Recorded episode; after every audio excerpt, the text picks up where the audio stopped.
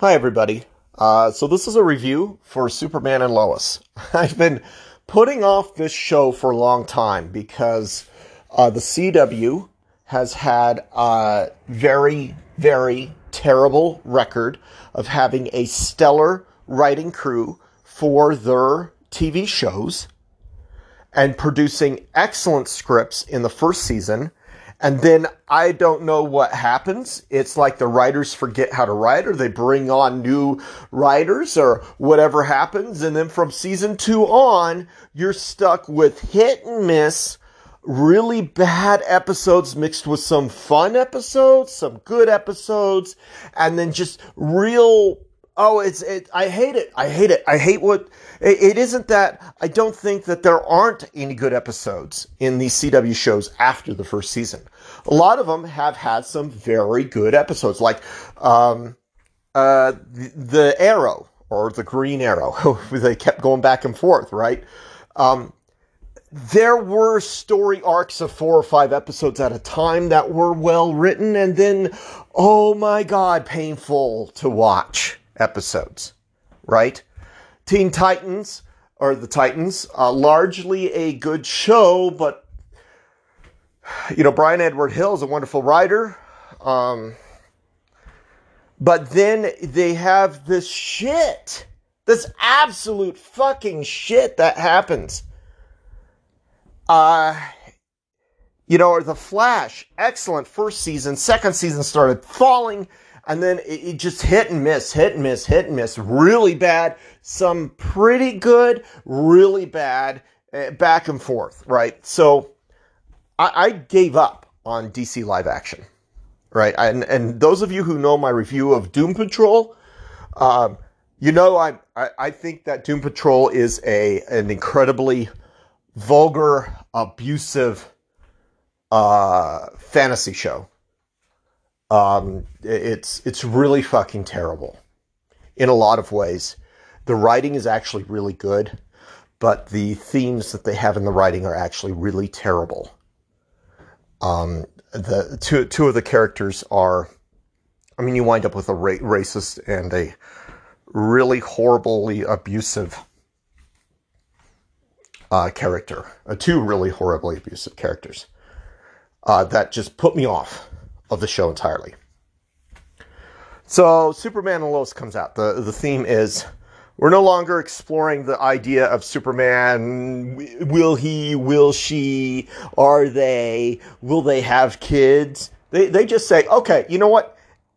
They they have kids in this universe. We're not we're we're not going through this this dating shit. They they've got kids. They're they're moms and their mom and dad um, they look really good for their age, by the way. Uh, uh, so they're a mom and dad. Uh, they've got kids. Um, their kids, uh, not much of a spoiler, their kids do wind up with some uh, abilities, right? Okay. And I say not much of a spoiler because that's the first first episode. Uh, you know, when it's been 12 months, yeah. If you think that's a spoiler, well, you better turn off the rest of this episode. but I want to tell you why you should watch this show. So if you, if you don't if you don't mind listening to a little bit of a spoiler, I'm going to discuss the Superman movie, 1978, and I'm going to discuss this one scene in this one episode. All right. So you've had your chance to turn off the, the thing. So the uh, the son, uh, one of the sons, Jordan, named after Jor El, Superman's space dad, right? Marlon Brando, yeah, Marlon Brando, right? Okay. Number uh, son number two, they're twins, by the way. Jonathan, named after Jonathan Kent, Glenn Ford. All right, named after Glenn Ford. They're having problems at school. Uh, Jonathan is the guy who's really interested in football. Jordan is like more like me than I probably want to admit. right? More like me than I probably want to admit. More into video games than sports or anything else. Although, man, I really did love playing baseball. I really did love it. It was fun. Uh, even when uh, even when I was pissed off and had a bad day, I thought, you know what?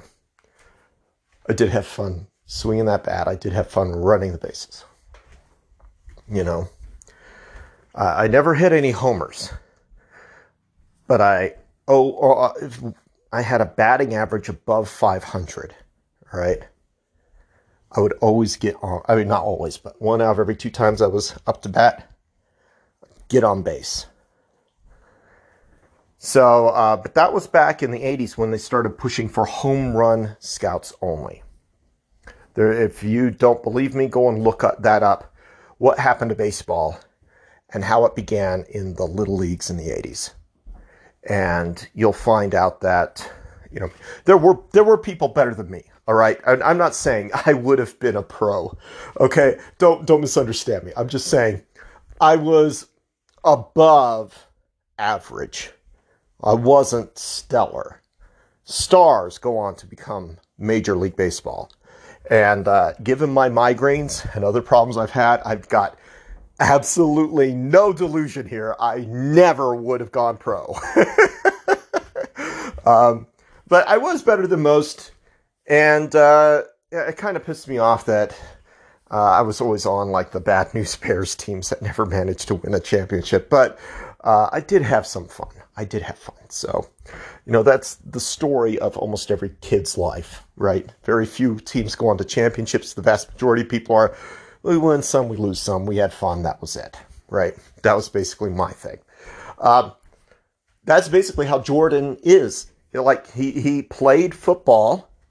He enjoyed it. He had fun with uh, Jonathan when they were younger. When he gets up to high school, I'm not interested in it. Just like I was not interested in baseball, right? He's interested in video games, just like I was interested in video games, right? So the only problem is Jonathan, uh, I mean, not Jonathan, but Jordan, uh, he's got superpowers. I never had superpowers. so, um, he decides to teach some of the kids on the football team a little bit of a lesson by being the immovable object the unstoppable force and the immovable object in one. And he does it, and he, he, he goes easy on him, but he still cracks some ribs on the thing. You're like, you know, I knew the other shoe, the, the, the, the other shoe was going to drop, the other foot was going to drop, the hammer was going to drop, Damocles's, uh, the sword of Damocles was going to fall. And you're thinking, well, at least he showed those kids a lesson on the football team, right? Now keep in mind, they're named after their fa- uh, after Clark Kent's fathers. So, let's rewind back to Superman 1978. What are the two things that both fathers told Clark? Marlon Brando, son, when you arrive on Earth, Okay, my, my impression isn't that great. Son, when you arrive on Earth, you're going to have abilities over those of your humans. You, you can't use those abilities. Essentially, you can't show off. Basically, what he says. I can't remember the full speech now. Mine's gone blank. Basically says you can't show off, right? You have to help these humans, help guide them to a positive future. And why, why does Marlon Brando say that? Because he knows you know, for people who read the comics, they know that the Kryptonians dominated the galaxy until the galaxy rose up against them and forced them back onto their planet. Right? Of course, when the Kryptonians were forced back onto the planet, you know, in the comics, you found out that's when a lot of bad people started coming out of the board. You know, I mean, woodwork, right? But doesn't matter.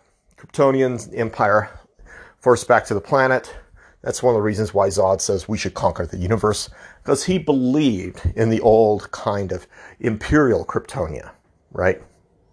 In Krypton, imperial Krypton. Um, even though everybody else on Krypton say, no, no, no, we, we, we, we did a lot of horrible things, right? So, um, that's General Zod's motivation. And essentially in the comics, and they sort uh, they they don't describe a lot of that in the movie. They really don't talk about the Kryptonian Empire at all uh, because they skipped over that. Uh, that would have been too much, I think, to shove in uh, the movie. But I think they might have mentioned it in Man of Steel. I didn't watch that movie, but I think they might have mentioned it in there. Okay, so um, flash forward to 18 years later. Clark Kent is given shit by Flash, right? Flash is a real dick, you know, knocks over all the crap that uh, Waterboy Clark Kent is putting up, and putting together on the thing. So Clark Kent fixes all the stuff, uses his super speed, shows off just a little. Then he decides to run home to show off to the other football people. Runs home, shows off to them. But he is running home, right? He's not beating them up on the football field. He runs home to be, you know, to get home quicker because, you know, for a number of reasons. One, he knows that Lana is going to be driving past him. Two, he also wants to get home because he doesn't want to stay there after school too late. He's got chores. He wants to help out. You know, mom, Pa Kent wants to help out on around the farm, right? Okay. Goes home. Uh, they say, Clark, how'd you get here so fast? Clark says, I ran. Right? So Clark isn't totally innocent, right? Um, Glenn says, showing off a little bit, eh, son? Yeah, I know, Dad, but sometimes it just makes me so mad. I know, son, I know. And I talked about this on my podcast before with you guys. But, you know, it's it's it's for the better, right? Says, you know, when when you first came to us, we thought you were uh, a God's gift to, you know, whatever, a gift to us. You, we thought you were, I can't remember his exact speech. I'm sorry. Uh, we thought you were a gift. And we were, when we found out you had powers, we were so afraid that uh, they would come and they would take you and they would uh, experiment on you and they would keep you in a lab and do God knows what. Then, as time went on, uh, it we you know we wanted to keep it a secret because I believe that you're here for a purpose, son. And I don't think that purpose is for winning trophies. I know, I know. And I know it makes you so angry sometimes you could just spit, or whatever he says. Says, but, uh, said, yeah, I know, Dad, but it's just so upsetting. I know, son. You know, that whole conversation, right? Followed by Glenn, essentially, Glenn Ford gave the great power comes great responsibility speech. Had Clark not come home and used his powers frivolously to come home, he would not have been able to have those last few moments with his dad. Because right after that speech, his dad dies of a heart attack. You know, it's it's incredibly sad moment, right? It's a sad moment for a number of reasons, but also Clark was using his powers, quote, frivolously, end quote, to show off a little, but also to get home to help his dad out, right? Because he did have to help his dad out. He did have to, you know, help around the farm. They had a lot of stuff to do, and he wanted to make sure that things got done. And his dad dies. Right after telling him Great power comes great responsibility. And Clark's saying, I know that. So the last words, uh, of course, then they say, You want to race? All right, we'll race you. The last words spoken by Jonathan Kent to Clark Kent are also basically the last words spoken, or the most important words spoken by Jor-El to his son Kal-El. Those are, you will have powers beyond all reason, right? Well, actually, that's Zod's words. Uh, you will have powers beyond all those on earth. You need to use it to guide and help others. Well, what does Jordan do? Jordan, who's named after Kal-El. he decides to help his brother, who's named after Jonathan Kent, by showing up the football team. And what happens? He shows him up.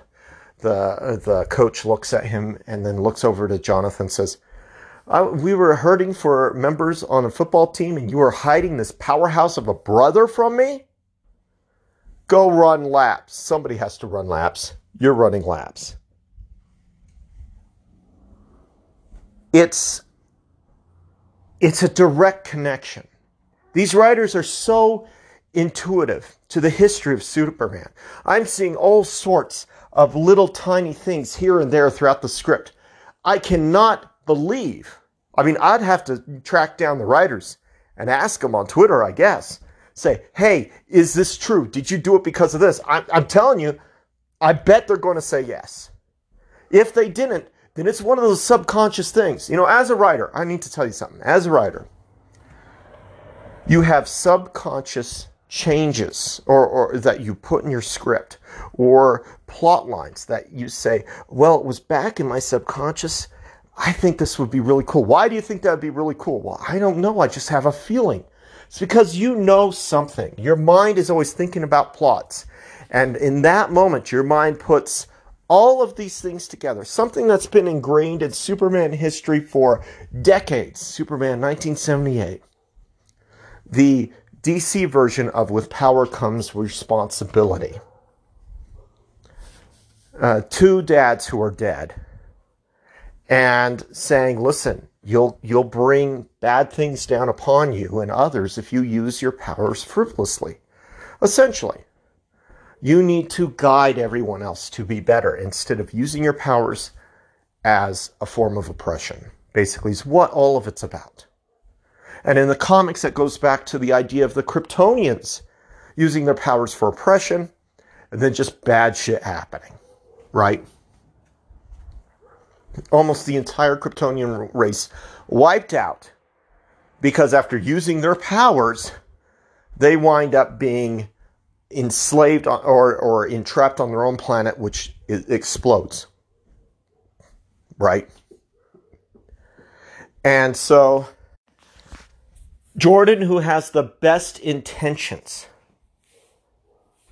the best intentions that anyone could have, right?